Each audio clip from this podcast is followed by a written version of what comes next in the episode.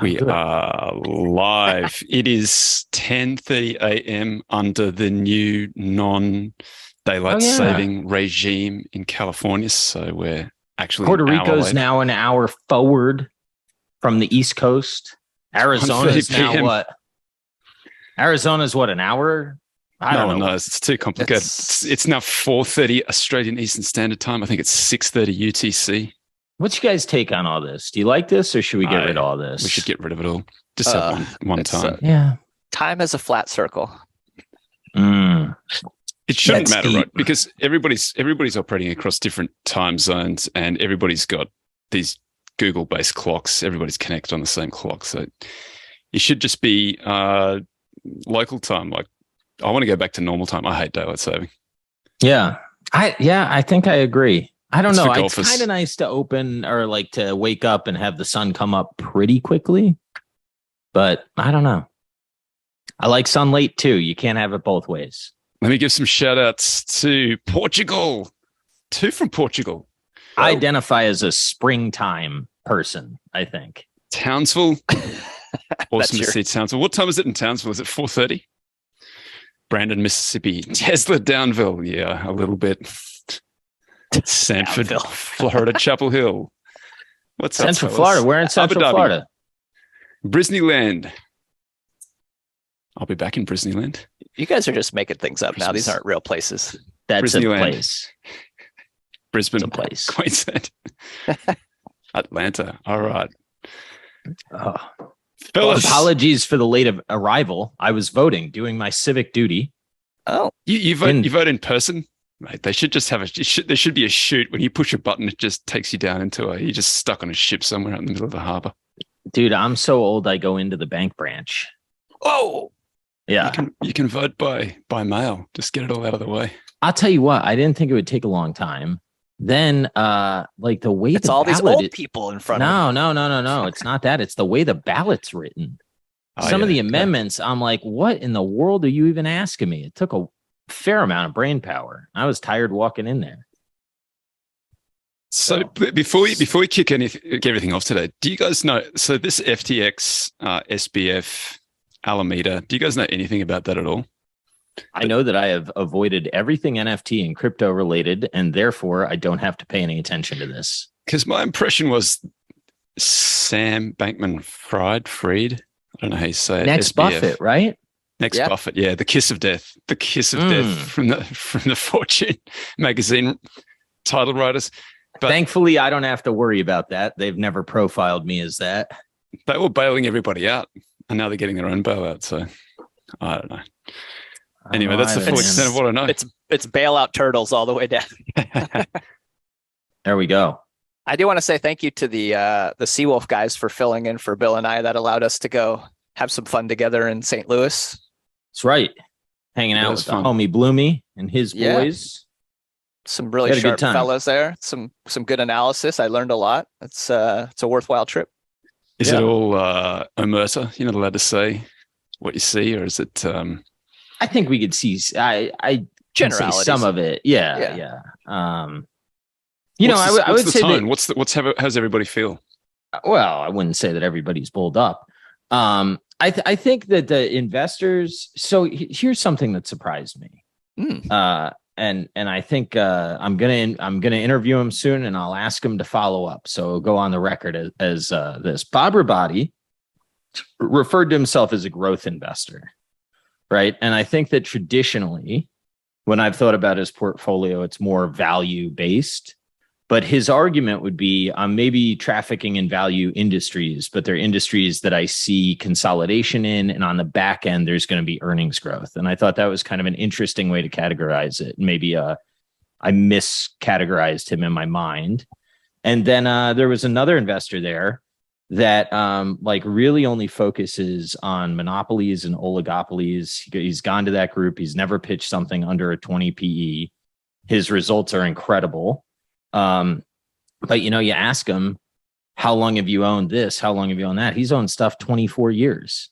Yeah. So it's one of those things that like, you know, if you play that game, you really got to be willing to own that stuff. And and I think that owning something for 20 years is a whole lot easier said than done.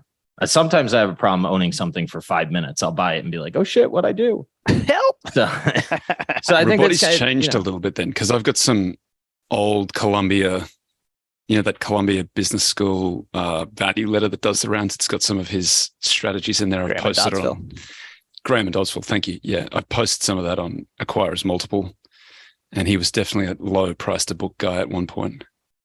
Well, Well, I think what- he I might think- argue he's a combo.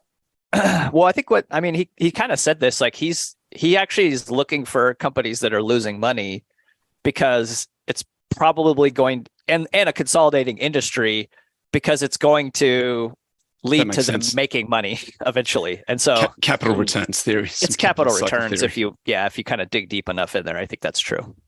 That's the only funny thing about that sometimes that uh, you know people say the those marathon guys, in order to make money playing that game, you've got to be more right than the market. Right, the market anticipates the same, so you've got to be more right, and that's something that Rode sometimes rode I that have bug, lost. in my buggy head. whip all the way down to a zero. Yeah, that's the problem. Yeah, But if you get Anyway, something like that's going to mean revert, if you get something that mean reverts, I think that it, you're actually just getting lo- you're paying low multiples for things, low price to book with money losers.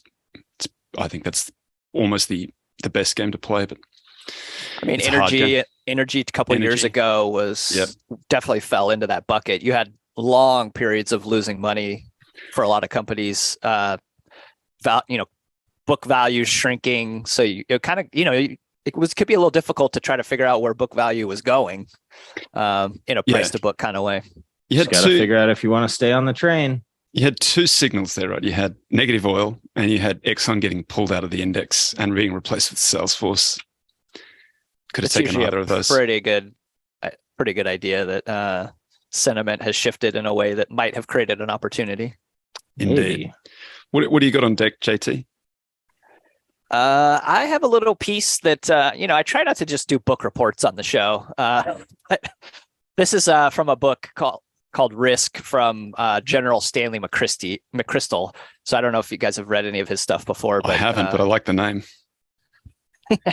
yeah, he's a you know U.S. Uh, special. He he commanded the special forces uh, like group in in Iraq uh, that was pretty successful in I'm going to buy it right now. in battling. Um, I, I would get his other book like Team of Teams. So that one was I thought a little better than this one, but Okay. Uh, but if you're if you're actually actively purchasing, so yeah, Risk a user's guide. So we'll dig into some of the stuff here, but it, it might be a little bit boring like a book report, but we'll see if we can torture it into some more fun places. What you got, BC BB? I don't know. I'm looking at Exxon. I still don't understand how it was cheap. Anyway, um, What do you mean, dude? It was I- like 0.6 price to book. dude, you're talking point- about you're talking about a company that doesn't generate more than 15 billion of cash flow on a normalized basis. Never got below 350 billion of enterprise value. Like I don't know. I like cash flow. It was Um, forty percent of the index at one point, and then much much smaller. Yeah, well, so they've was got uh, that- high. also- so is high growth ca- SaaS. They got that windfall profits tax coming too. So Yeah, well, good luck in that stuff. Yeah. I don't know. I can go anywhere. I said earlier uh, that I was excited about looking at advertising revenue. I looked. I don't like what I see. Uh, can uh, talk about um, some cable if you want. I can talk about the week that we just did. So you you pick it. Yeah, those are good subjects. what you got, Um, TC? I got two. I think one was one is a gift from JT. The Buffett indicator. That there's now some academic research on the Buffett indicator, which is kind of fun. Um, so I'll talk about that. And also, GMO's got uh, a little paper on on small quality smalls. They think smalls are undervalued, and they think if you're going to play that game, you need to be in the quality smalls because there's a lot of money losers in there. They don't they don't do as well. So I can go through. Mo and I of might agree. Yeah. Mm. It's not a it's not they're not going too Has it far been out a while? there. yeah, this is definitely a GMO type market. This is a world returning to normal. This is GMO. GMO's Reversion time to to the shine. mean. Yeah, a little bit of mean reversion going on. Yeah. What's I don't uh, know. uh, Billy? I want to hear more of your of the St. Louis trip. Let's do St. Findings. Louis. Yeah, that's going to be the most fun. Let's let's have fun. Yeah, I mean, you know, I I just think uh look, I just think uh it's a group I- I, think that last year Chris wrote a thread about Tesla, and people laughed at Tesla, and uh, it Laughed you know at him or laugh. well well he he described uh, the room and that people laughed about Tesla.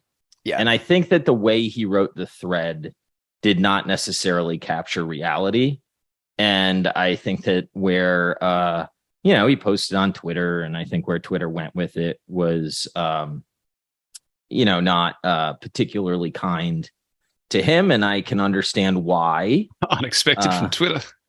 Yeah. but but but boy you you fast forward a year and it's kind of interesting to uh you know tesla is still not cracked but it's uh, down fifty percent from a year ago, though. So that's a you know, But he's not wrong. yeah well i think i think a lot of the stuff that uh that that that room talks about in general uh is is the kind of things that i think are really interesting you know and um there, it's not uh I've I found it to be a pretty diverse group. Uh, you know, you get deep value pitches. Um, what's what's the car company you love? Stellantis, right? Stellantis was pitched. Then you get stuff love like it, but yeah, it is cheap. then then you got Guidewire. Uh, you know, you've got um, Alcon was the it was an idea. Um, it's it's like it's all over the place, and I just What's the think that it's- Stellantis pitch? Because I, I, it's in there. Like I can see it sitting there. I can see it's two times cheap. earnings. Yeah, Well, that's I that's that's a good pitch. That's it. That's That's what we need basically it. for. That's it. Yeah. Every time the, it gets the every name time it's sucks, and the, the name does earnings. suck. When it's the cheapest thing in my screen, I buy leaps on it. That's that's been that's been Mm. my strategy, and I've done that a few times. And I've all I like worked I like so- what the Seawolves guys said about options. I tend to agree. Yeah, that- Uh, that's- I always feel like someone's trying to rob me. sell vol until you ball. Don't buy vol, but every, every now and again. So you ball. Yeah, I Uh, think you know. I mean, look, it's uh, I I think it's just like what what's the market cap or enterprise value like twenty billion? Stellantis. Foreign Something. listed, weird, weird Yeah. company. John Elkann is the chairman. Uh, you know, now here's look the at issue those- with look it. at that earnings growth though over the last five years. It's been bananas. Well, see, I don't know what's real and what's not because you got a you you've got a merger, right? So I don't know. I I don't have the pro forma backwards looking stuff. But other side of it is how many people are buying cars if rates are at seven, Yeah, there's a little and what do those pain. automakers look like when operating leverage goes the other way? And if we start to get into some sort of like true bust, I don't know. You want to own an automaker? To be fair though, like That's I why I think it's cheap. I felt that exact same way in ah, probably 2011, let's say, for Fiat when it was and it had Ferrari in it still, and I thought, God, this is cheap, but we've got to be on the you know right before some kind of macro thing. Like, you, there's no way you can be holding a metal bender into a a macro. Europe's melting down, right? Like that was that was what everyone thought at that time, and I probably would have had a lot more money had I just bought that and held it for the last decade. Uh, so I don't know. It's I think it's really hard to to layer in the macro, even though it's going to be hugely important for a company like that, right? Yeah, yeah, I think so. I I don't know. Uh, I, I got a few interesting names to macro's throw at you. scary. One of the things that the boys mentioned last week was Rig, Transocean. Transocean's got a, Uh, ho- a, an absolutely like it's not. I don't think it's. It's got so much debt that it's a speculation. So let me just say that up the front. But it is sort of in a market where it looks like we're inflecting the other way. It's probably something that works. But the downside keeps me out of it. But what do you guys think? I mean, Nobody if you want to to, touch it. if you want to be levered to Oil. oil, there's probably that's probably a pretty pretty uh, con- high convexity way to do it, Yeah. but but high convexity also goes the other way too, right? So, like you said, zero is definitely within the cards of some of these companies. So, Yeah, I I think uh, position there's some sizing, sharp people have talked talked about that. Yeah, I would agree with that. I'd say, what does the rest of your portfolio look like, and how are you sizing it? Uh, how about would you would you agree, Bill, that this like I felt like last year the general sentiment of that room was uh incredulity. Like this is like crazy things are happening in markets and you know a lot of these guys have have have been in the game for 30 plus years and have seen a lot of cycles and so they not I think they recognized in real time how kind of crazy some of the stuff was. Um, but I didn't I what's funny to me is that I didn't get the sense that that a lot of them were that protected by it. Like I feel like uh, you know, it was a fair amount of like damage still taken in this year. Um, and so it's like shit, everybody kind of saw this coming and yet wasn't able to sidestep it necessarily. What do you do? I mean, I Howard know. I mean, Marks, Howard Marks, same thing, right? Howard Mar- Marks writes a maybe never sell makes sense pretty much at the top. Yeah. and and then also says on the other hand you got you know valuation matters uh I, I just I, I don't know i don't know what you do in those environments I don't know. i do think I just find it funny to see it in in like the human psychology of it, you know, and it's even if you know something's coming doesn't mean necessarily that you can do much about it. well i it's mean not even dude, psychology though. It's just like as a practical matter, do you want to be whipping your portfolio around guessing what the macro, guessing what the market's going to do? Like, I think that okay if, well here's the question if you've Toby, done it for long thi- enough, that doesn't work, right? do you think a flush is coming Yeah, I do. Jake do you think a flush is coming I, I think it's probably more than fifty percent chance. Yes. i agree are any There's of us nothing you can selling do. are No. any of us selling equities to protect No, ourselves absolutely not. Because the forward returns are good from here. The forward returns are good. Like, I you can't. You, you're either you're either a trader Maybe. or you're an investor, and I can't. I can't.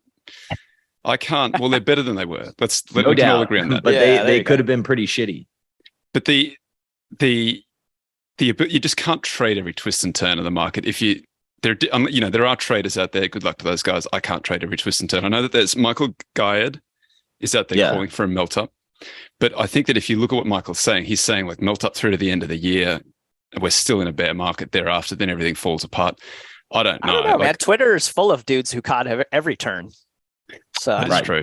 That is true. right but he's he's to be fair, like he's quite he's quite vocal, and he's that's a that is a non uh non mainstream view that we're going to have a melt up here. So I like he could be entirely right, but I don't think that that because I don't know what happens to the market in the short term. I just think that we're very very close to being down so much that we're getting to that point where sometimes you get those little cascades of selling where people get you know, so FTX, I know that's got nothing to do with anything else that's going on, but it is one of those things that the bodies just float up in markets like this. And there, there's all of the cross contagion. And I think that that's how Dude, you get these big flushes.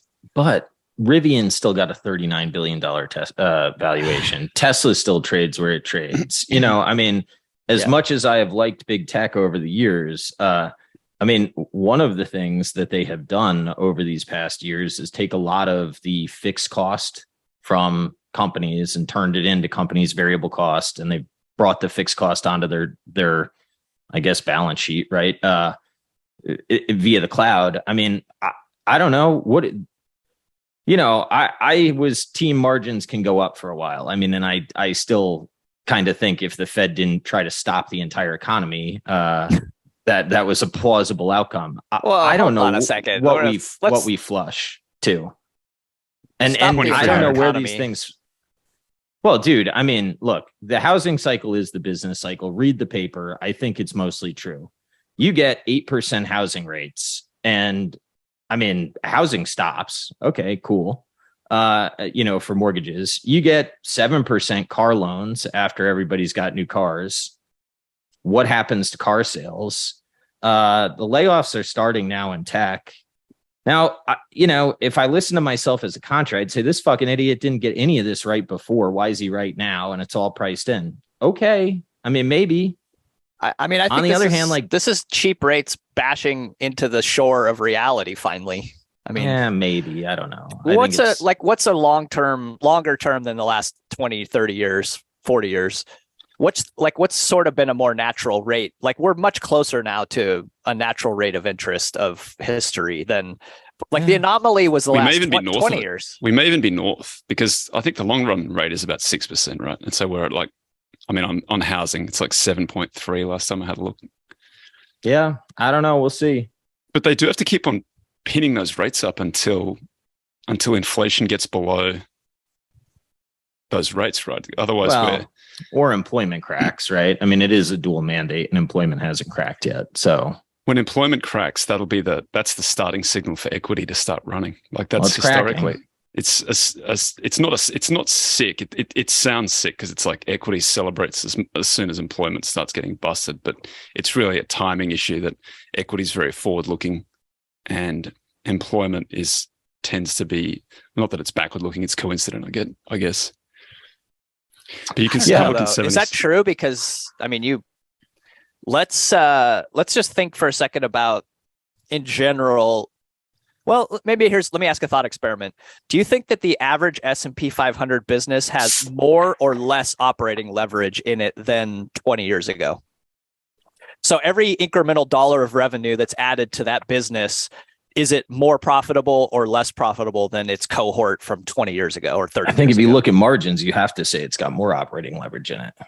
I think so too. So let's theoretically remove some revenue from each of these businesses uh, overall with a Mhm. you know a slowdown and now like profits are going to be even bigger hit to them than you would have maybe historically thought based on just higher operating leverages. So I don't know. I mean and if This that's is the true, question. then it's a very very expensive market for a shrinking E.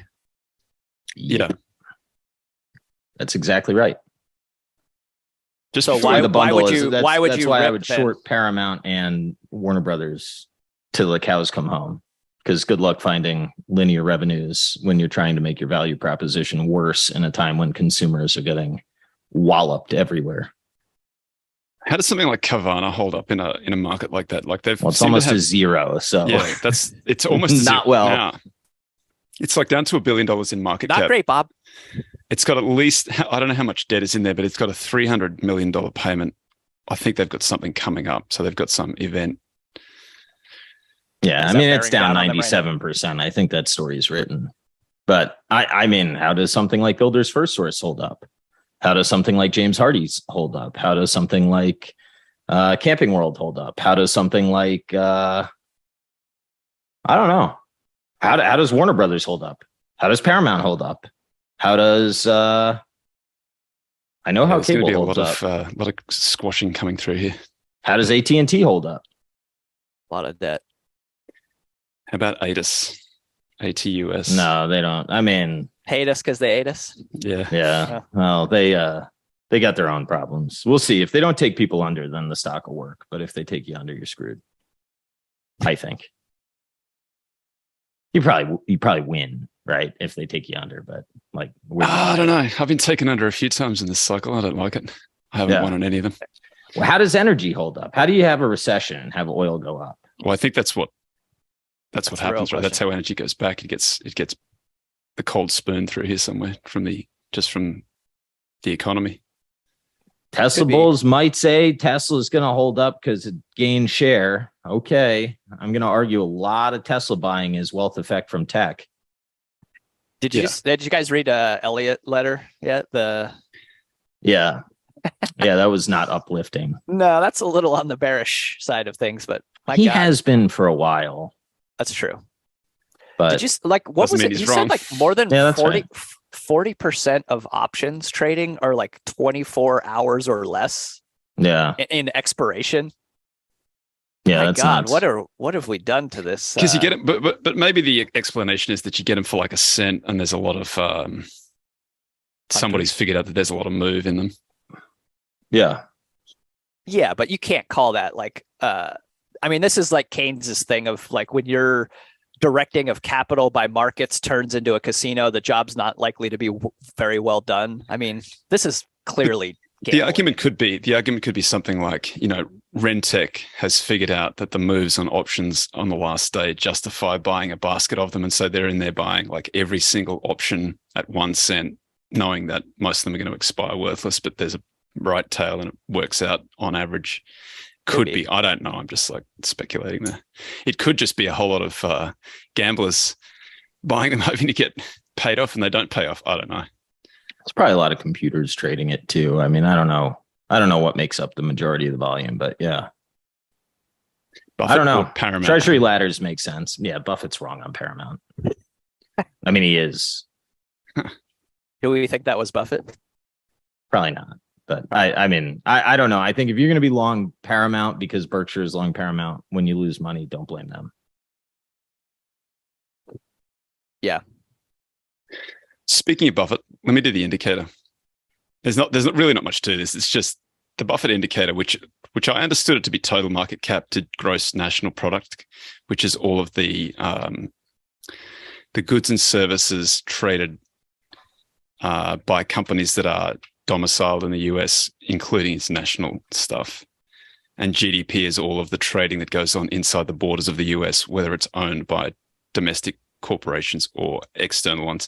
As it happens, the distinction is almost irrelevant because the two lines are virtually identical and have been for, for forever, but it doesn't matter. But this particular article or this paper, I don't know whether it's I don't know whether it's like master's level or PhD. I don't know what level the paper is, but they have said that gross domestic product rather than GNP, which is what I understood Buffett to be, but doesn't matter. GDP versus market value of equity, MVE, is quite predictive. Over 10 years, they get a very high R squared.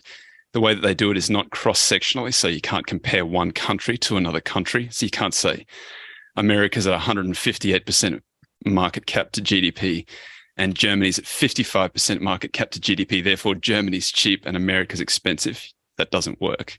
The way that they use it is they look at it relative to its own history. So wherever your average is going back through the data, that's that's your average. When it's expensive relative to that average, that's expensive. When it's cheap relative to that average, that's cheap. Mm. And so they find um, it performs. It's more predictive than CAPE. They said they couldn't find any statistically significant support for CAPE, which I thought was pretty interesting. Wow. Um, we got to flag Meb on this one. See what he's. I've seen. I mean, I've seen other papers that say that CAPE CAPE works fine. So Hussman has a Hussman in the in the tweet that I saw. There's a, an attachment to a Hussman uh, chart at the bottom where he shows the predictability of all of these different ratios, and the one that he finds best is non-financial market capitalization versus um, gross profit. Or sorry. Okay, so back out the banks and stuff. Yeah. Okay. And then he's looking at profitability. So he says that's the most predictive at like 90. It's got a 0.91 R squared over a decade, 0.93 over 12 years to the, so he uses a 12 year period. Don't really understand why 12 is better than 10, but the longer periods I have seen in all the research that I have seen, the longer you go out using CAPE, the more predictive it becomes. So that's, that's probably the reason why. Um, the most interesting thing out of it, though, I thought was that um, there are certain countries where it's not very predictive and they find that they're mostly bank financed. So I guess people take loans to start businesses instead of trying to raise money through equity. Yeah. So bank finance nations haven't traditionally had a very good fit for MVE to GNP, whereas countries like the States, Canada, Australia, England, there's a lot of, there's about 15 countries that have all got these very high R squared for those things. So I just thought it was interesting. Buffett's intuition on that was right. Um, and it's probably a reasonably good metric just to bear in the back of your mind when we're very, very expensive relative to our own long run average. You might want to be just mindful about what you're sticking your shekels into. Or at least temper your return expectations for the next period of time. Yeah. I think that's fair. It's just so hard because things have sold off so much that it's like, well, you know, is it priced in? Is it not? you know, this company I follow, OEC, right? I mean, read their investor day, read their current earnings call. If the world doesn't fall apart, it's probably cheap. If the world falls apart, I, nothing's cheap. Hmm. That's very yoga bear, yogi bear. yeah, I mean, I I I think uh, I'd have enough liquidity to get through a couple years here. I w- I wouldn't want to be a forced seller over the next three years. I mean, That's you never right. want to be, but you could get That's really right. fucked. You want to be getting longer here. I don't think you can be pulling your shekels out of the fire, anticipating the flush, even though I do think it's going to happen. I'm just trying to mentally prepare for it so I don't panic when it happens. Not that I can really do much damage panicking anyway, but just just for my own mental tranquility and peace. I don't know what happens on the back end of all this because one of the things that I've Rips. said a lot is like, I, yeah, well, I don't know what happens to housing, right? because look, I guess there's there's some version of the world where all the Airbnb investment was malinvestment, and it's all this phantom inventory that comes on the market. I don't actually think that's true. I actually think that uh, Airbnb is a very legitimate product and has given people a very legit income source. How those people are financed, whether or not they flip, whether or not they can get through a downturn, like all that, I don't know. But uh, I think it's I- spon- sponsored by all the maids out there because that those cleaning fees are off the. off the Yeah. chain. yeah, they are. Uh, I mean, look, I, financed- financed by by big cleaning fee. Yeah. Well, it's it is unfortunate that we all can't be uh, subsidized by venture capital anymore. That was a nice time. Yeah, that was Um, fun. Uber yeah. rides for free. It was Yeah, that was great. A shout out to the VCs. They all got rich off it and gave the uh left the public holding the bag. Teachers' pensions once again. yeah they're Bloated the total last to- bullshit like Robin Hood. Uh, the the only other bit of research I've got, just so I can get this one out there, it's not it's nothing that nobody would expect. I wouldn't think, but smalls, um, smalls are now relatively cheap. I think they have been for a little while, but they're and getting smaller. and getting smaller. smalls are getting smaller and cheaper. I Um, don't know. Haven't they been they've been trading kind of strong lately, haven't they? I was joking. Them and industrials. I guess we're talking. It's the time periods that we're talking about. Like over the last, I think they started the decade expensive, and they've come back a lot. And maybe they've been strongish since October or for six months of this year or something like that. I'm not sure. Okay. I don't know. Um, but they the the the the conclusions are very simple. Basically, in small, you want to be in the better quality smalls. Probably everybody already knows this, but you want to be in the money making smalls, not the money losing smalls. Money making smalls have outperformed smalls by 1.8 percent a year, going back to about 73. And small quality versus everything else is outperformed by 2.8 percent a year. Hmm. That was a big margin. I was surprised to see that one, but it certainly Ian doesn't feel like Cassel it. celebrates. Shout out to you, Ian. Small and quality. He's always he's always said like if you're getting into small, kick out all the money losing ones and then start start there, which I think makes sense. Yeah, the strategy that I've heard that I like is um, you find the ones that are a quarter away from going profitable on a trend on a trend line, and you buy them where they, they have a queue where they lose money, then they have a queue where they make money, and you make a lot of money when they make money when they first go positive. You have to know them reasonably well to figure that out, I guess. That sounds like a lot Yeah. work. it Yeah. does, doesn't it? uh, JT, do you want to hit us with some Stanley McChrystal? Yes, I will. So, uh, what I actually really liked about the book, so this is Risk, a user's guide, and um, what I really liked about it is the uh, he has this idea of like the risk immune system, and so like trying to use a biological analog uh, for you to think through like your own like how would the body respond? And then you know how would an organization respond? And thinking about an organization as a as a complex adaptive system which you know as you know i'm i'm horribly biased into uh believing that worldview. So that that i thought was uh, one of the best parts about the book. Um and so like using the analog of your immune system like how does your immune system work? It, it there's like four stages or four processes that happen. And so first one is detect and then assess respond and then learn and so uh you know the readiness of the body and i think tc you'll you'll kind of appreciate this from a from a Tao Taoist kind of standpoint or or a Sun Tzu, but readiness is less about accurately predicting specific threats and more about building resiliency for any threat. Um, I don't know what's the lay us lay some ancient knowledge on us around Yeah, that. that's that's readiness. That's exactly right. But both, you want to be alert to the risk, but also, yeah, resilience over trying to pick it. But that's that's almost that's uh that's also um Taleb. Yeah true. Well, isn't Taleb just repackaged uh, ancient wisdom? But Oh, all- oh, All wisdom is repackaged ancient wisdom. that's true. There That's is nothing new under the sun. Can we get Jake and Taleb into a Twitter fight? I will lose. I don't think- Yes, and then you will get. I I think you lost. win by not engaging. That's, That's right. I, I will build him a golden bridge of retreat. um, all right. So uh, then, I'll, just real quick, we'll run through. Like, so there's a bunch of stories in here about different, um, you know, army battles because he's a big historian uh, for of of warfare, and there's a lot of good, you know, Civil War stories. And but then he's also somewhat interested in business. I think he was actually on the board of uh, Deutsche Bank for a while after he was in out of the army. Um, so anyway, there's a bunch of different stories in there, and uh, but he has some like solutions that will theoretically help with all of you know that four step process. Um, so I'll just run through these really quick, uh, just for fun. And um, so solution number one is doing an assumptions check, and so like just going through everything that you like what assumptions are you making implicitly that uh, you know you might be blind to that um, could be messing you up? Uh, solution number two is a risk review. And this is sort of like an initial quick pre-mortem of, of what could go wrong. Uh, solution number three is a risk alignment check which is uh, think about it like an xy graph of of probability of something happening and the consequence of what if it does happen. You know, it's kind of a standard insurance thing uh, if you think through it. Solution number four is a gap analysis. So where would the problems arise based on our current, um, you know, our current posture and readiness if some of these things were to happen.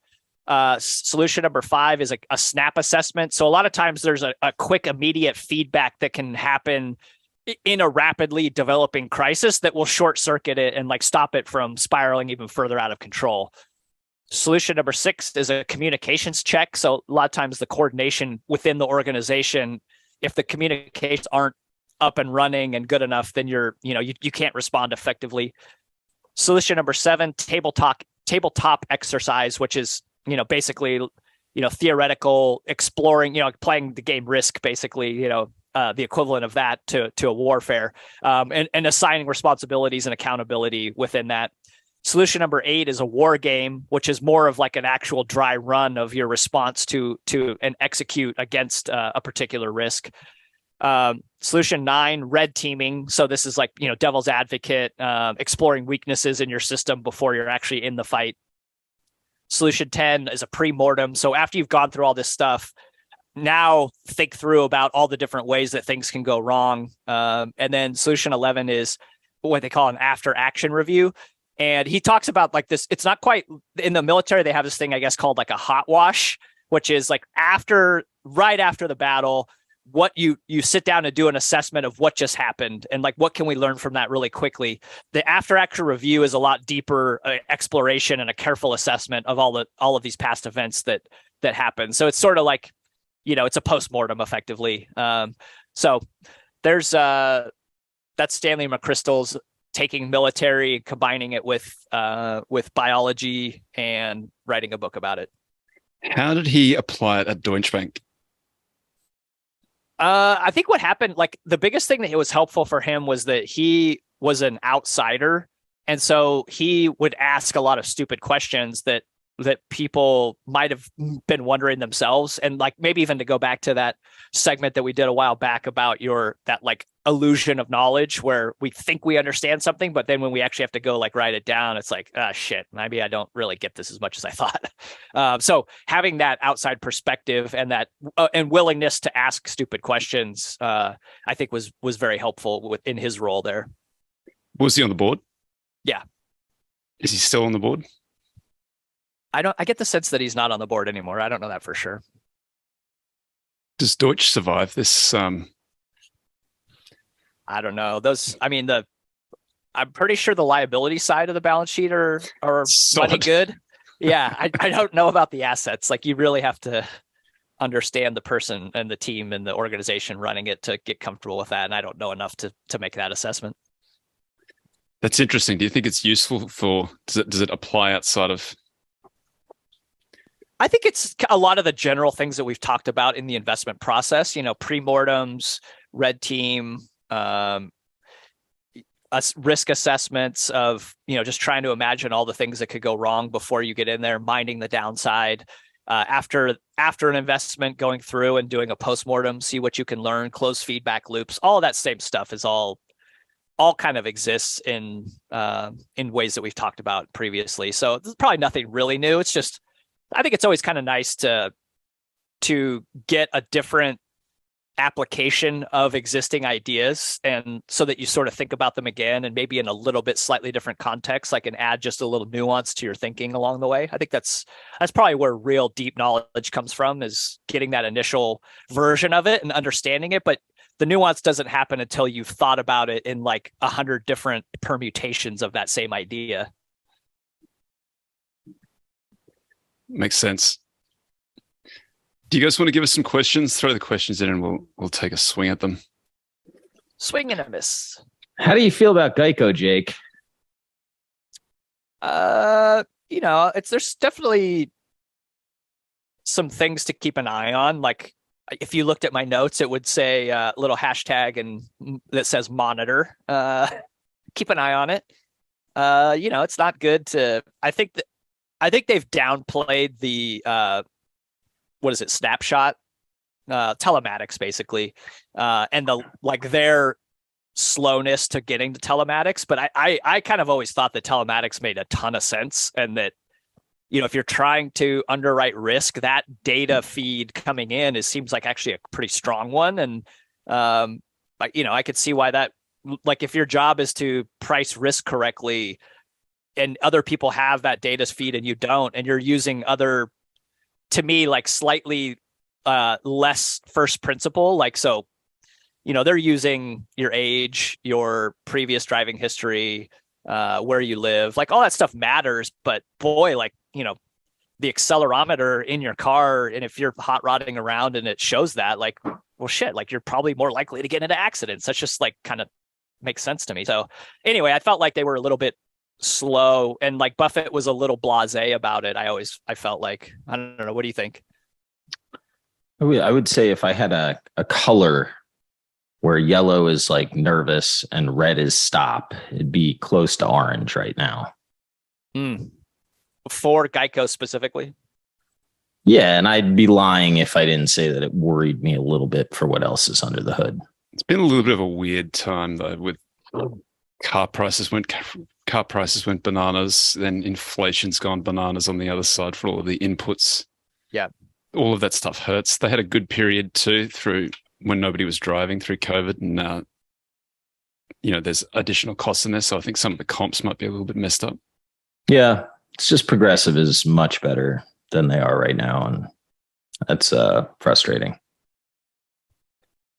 Still, a, I think it's still a pretty great business, and I think they'll it'll be just fine. It's just, uh, well, I, you know, I don't want to come at the the goats, but I I do wonder a little bit, like, who's the CEO of Geico right now?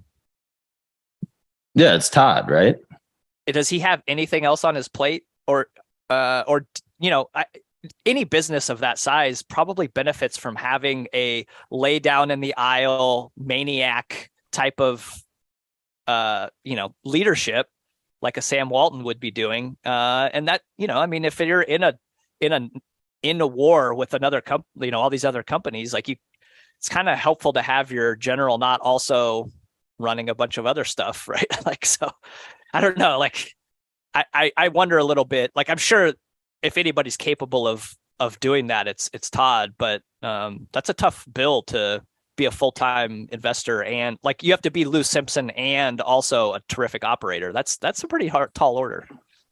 Totally different skill sets, to be fair. Because one is like you want you want your operators to be operators and all over it all the time, and your investors you want them sort of above the fray a little bit.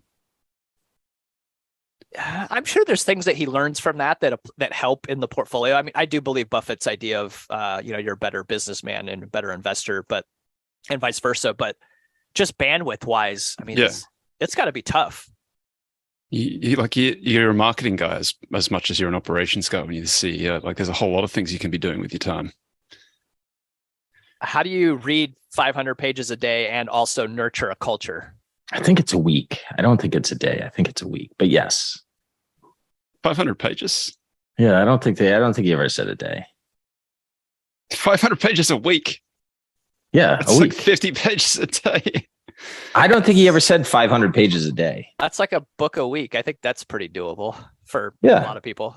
Uh, let me let me hit you with a couple of questions. We got some. Uh... Maybe he told it. I don't know. Maybe he said a day. I guess he said a day. I thought this was a pretty interesting one. Thoughts on royalty companies for resource exposure? Um, yeah, no exposure to operations inflation. What you are, but you're indirectly exposed to it. Embedded. Yeah. What do, what do they trade at? Yeah but it's a good idea. Like they they have they have traditionally they've outperformed. If you look at um, just escaping me at the moment. The there's a the gold, the very long term gold one. Uh, no, I can't do it. And then there's Texas Pacific Land TPL for uh, for energy and a few others out like that. I looked at TPL, didn't pull the trigger, get to regret it all the time. Yeah, that was better when it was a not a C corp. Hmm.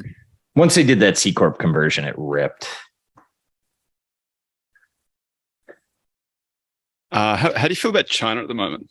I mean, Uninvestable. TPL is an insane valuation here. I'm sure somebody would be like, but look at the ROIC. I mean, you're paying $19.9 billion for 400 million of cash flow. the ROIC okay. is irrelevant because they, they they can't reinvest. They just get a they Yeah. get lease on the land. I mean, they, they own the land and they get royalties on the land. Yeah. So- China. I don't know. That's a tough one. There's a lot happening there that I don't feel like I have any special insight into. I think that I've looked at the resource companies. It's just there's a I spoke to there's an Australian young Australian bloke in Canada who's running it. He's started a resource. It's a listed company. It just escapes me for the moment. I looked at a few of them at the time. They're, it's a much better business than a mining business, for the obvious reasons that there's they're not they're not heavy. They don't they don't have to have all of the reinvestment. They don't have all the speculation. They don't have they miss all that stuff. Their long term charts are fantastic. You just got to get them when they're cheap.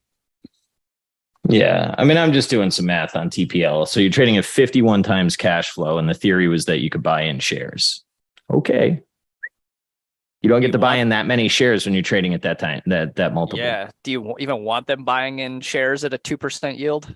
No, I don't think so. Now somebody probably can justify why it's going on, but uh, you're talking software at that You gotta that have a- multiple. You got to have a pretty long timeline for that to feel like it makes a lot of sense, right? yeah, or a pretty crazy inflation projection. Franco Nevada. Thank you, Thomas. That was the one I was after. There you go. Wheaton as well. Yeah. Okay.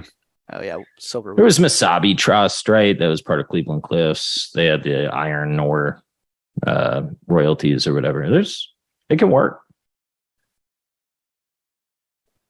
Uh, China, if China really goes into Yeah, recession, China. I don't know what that does to to commodities in general, though. That's doesn't seem bullish to this guy, but what do I know? how about China as an investment destination? It's not More for or my less money. investable than last time we talked about it. Never investable. That's my answer. Just not. Never was. Yeah, I mean it can be for some people. I don't. I'm just not going to lose money there. It's one of those things where if it is investable, and there's some good arguments that it might be, then you're getting all of these incredibly good companies incredibly cheaply. And somebody is going to start a fund and hoover up all of those companies and look like a genius in 10 years' time, or quietly shut it down and never talk about it again. That's how I feel about it. I have no idea. It's it's it's completely unpredictable, but someone has predicted it one way or the other.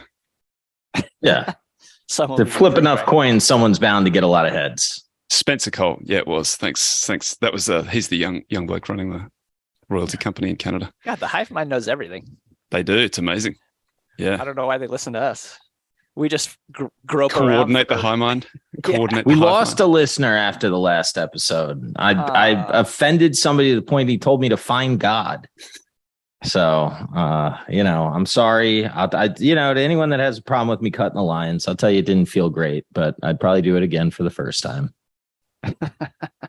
It be was fun. I don't know. He was very mad at me. It's a shame. Now we're down to nine. Maybe Charlie. Can we get Charlie the link? I think he dropped off for a minute. He churned. We got to re get him in. He's he's in Okay. there.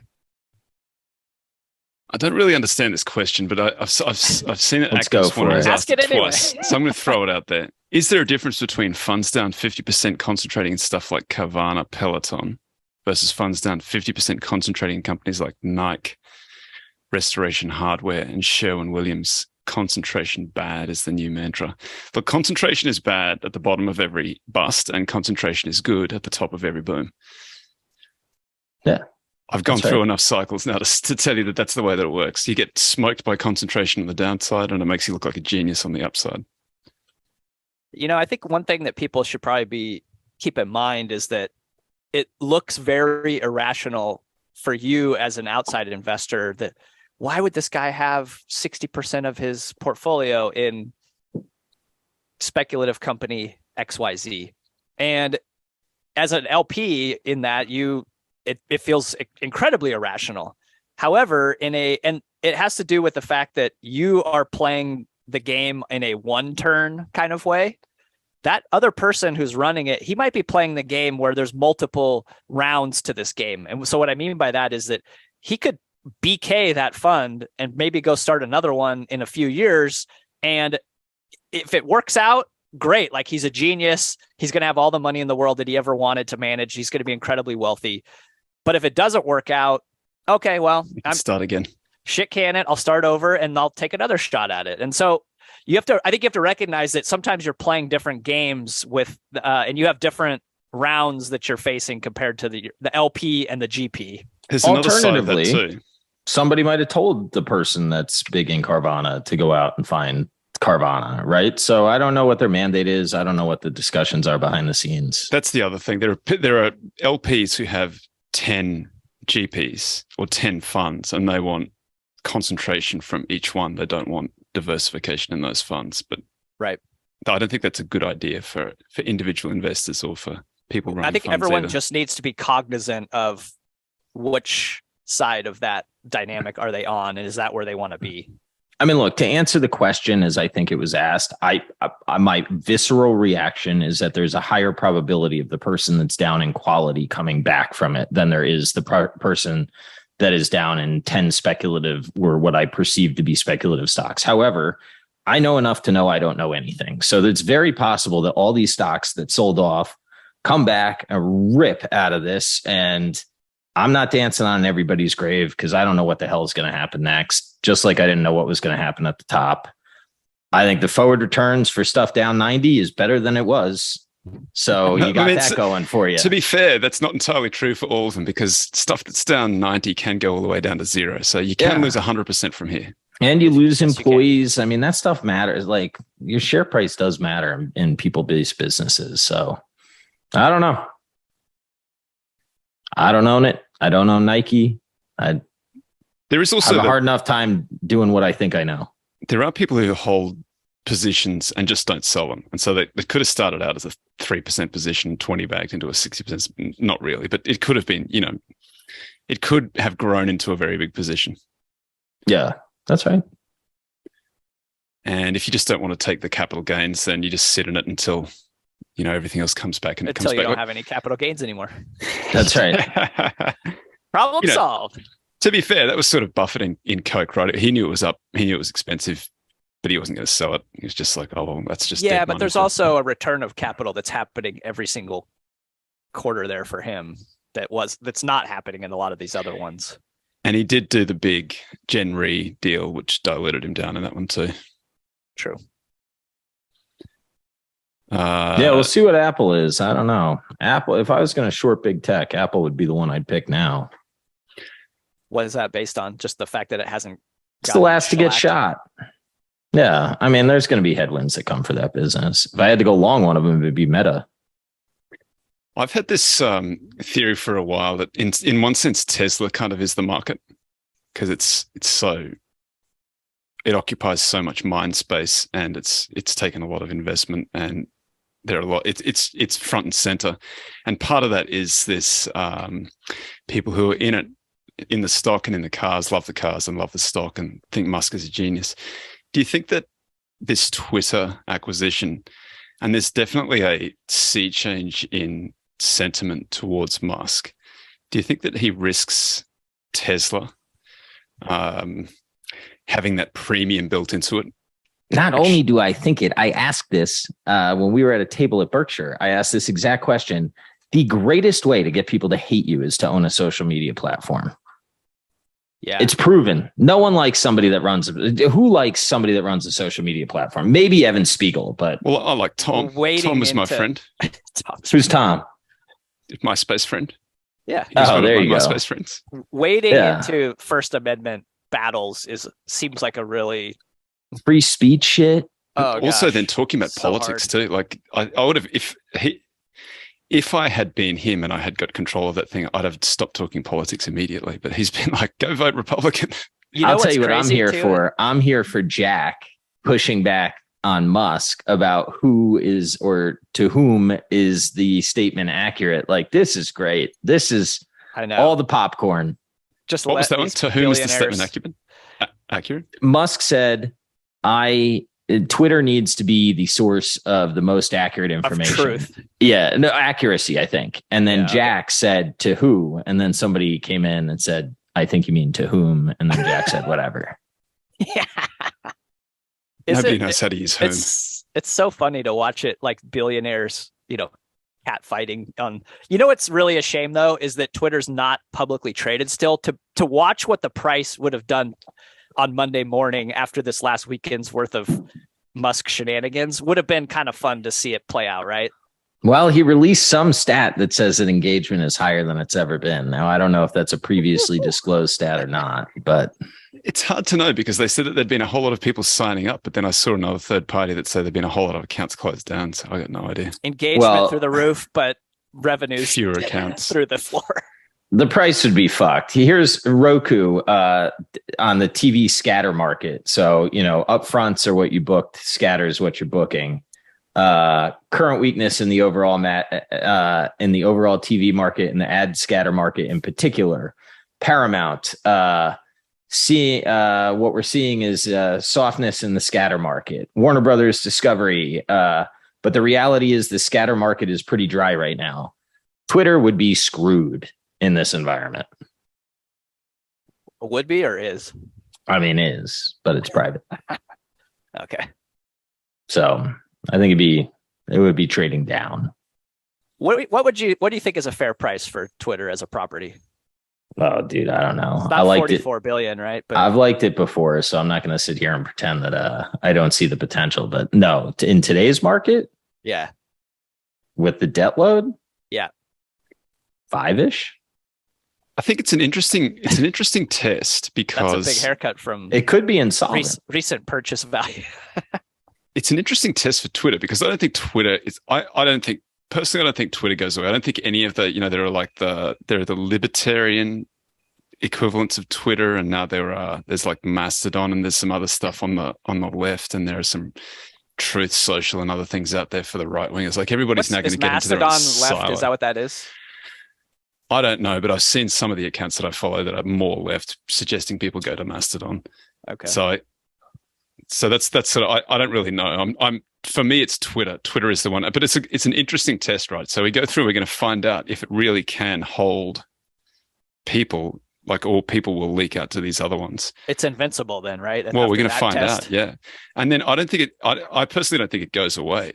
Whether Musk can hold on to it with all of that debt on it, that's a different question. But there's one possibility where he just folds it and it gets, you know, Silver Lake or somebody takes it over. PE comes in and They rationalize it and then they just flip it back onto the market. And that's that's an interesting kind of. I probably Bill Gates comes in and buys it. That I saw that one as a is that possible? I don't know. I- That was I a think, Silver, um, probably theory. Silver Lake. I, I think uh, if you're the bank, you try to let Musk do what he can do with it. Yeah. I don't know who you're going to get as a better person in control, right? I mean, That's a good point. This is that, you know, if you you owe a million dollars, you have a problem, but if you owe a billion dollars, then the bank's got a problem. yeah. Yeah, I think that's right. But they if because see like the other thing is what if he it. leaves the platform now he's got to advertise on tesla a lot more but like he drives a lot of engagement so he's got some power in the negotiations i think I sorry toby i didn't mean to cut you off Oh, that's I, I don't have anything to say. I don't think I can't remember. It was fleeting. That's time, fellas. We did it. peace Well done. We made good it. luck out there good Thanks, short.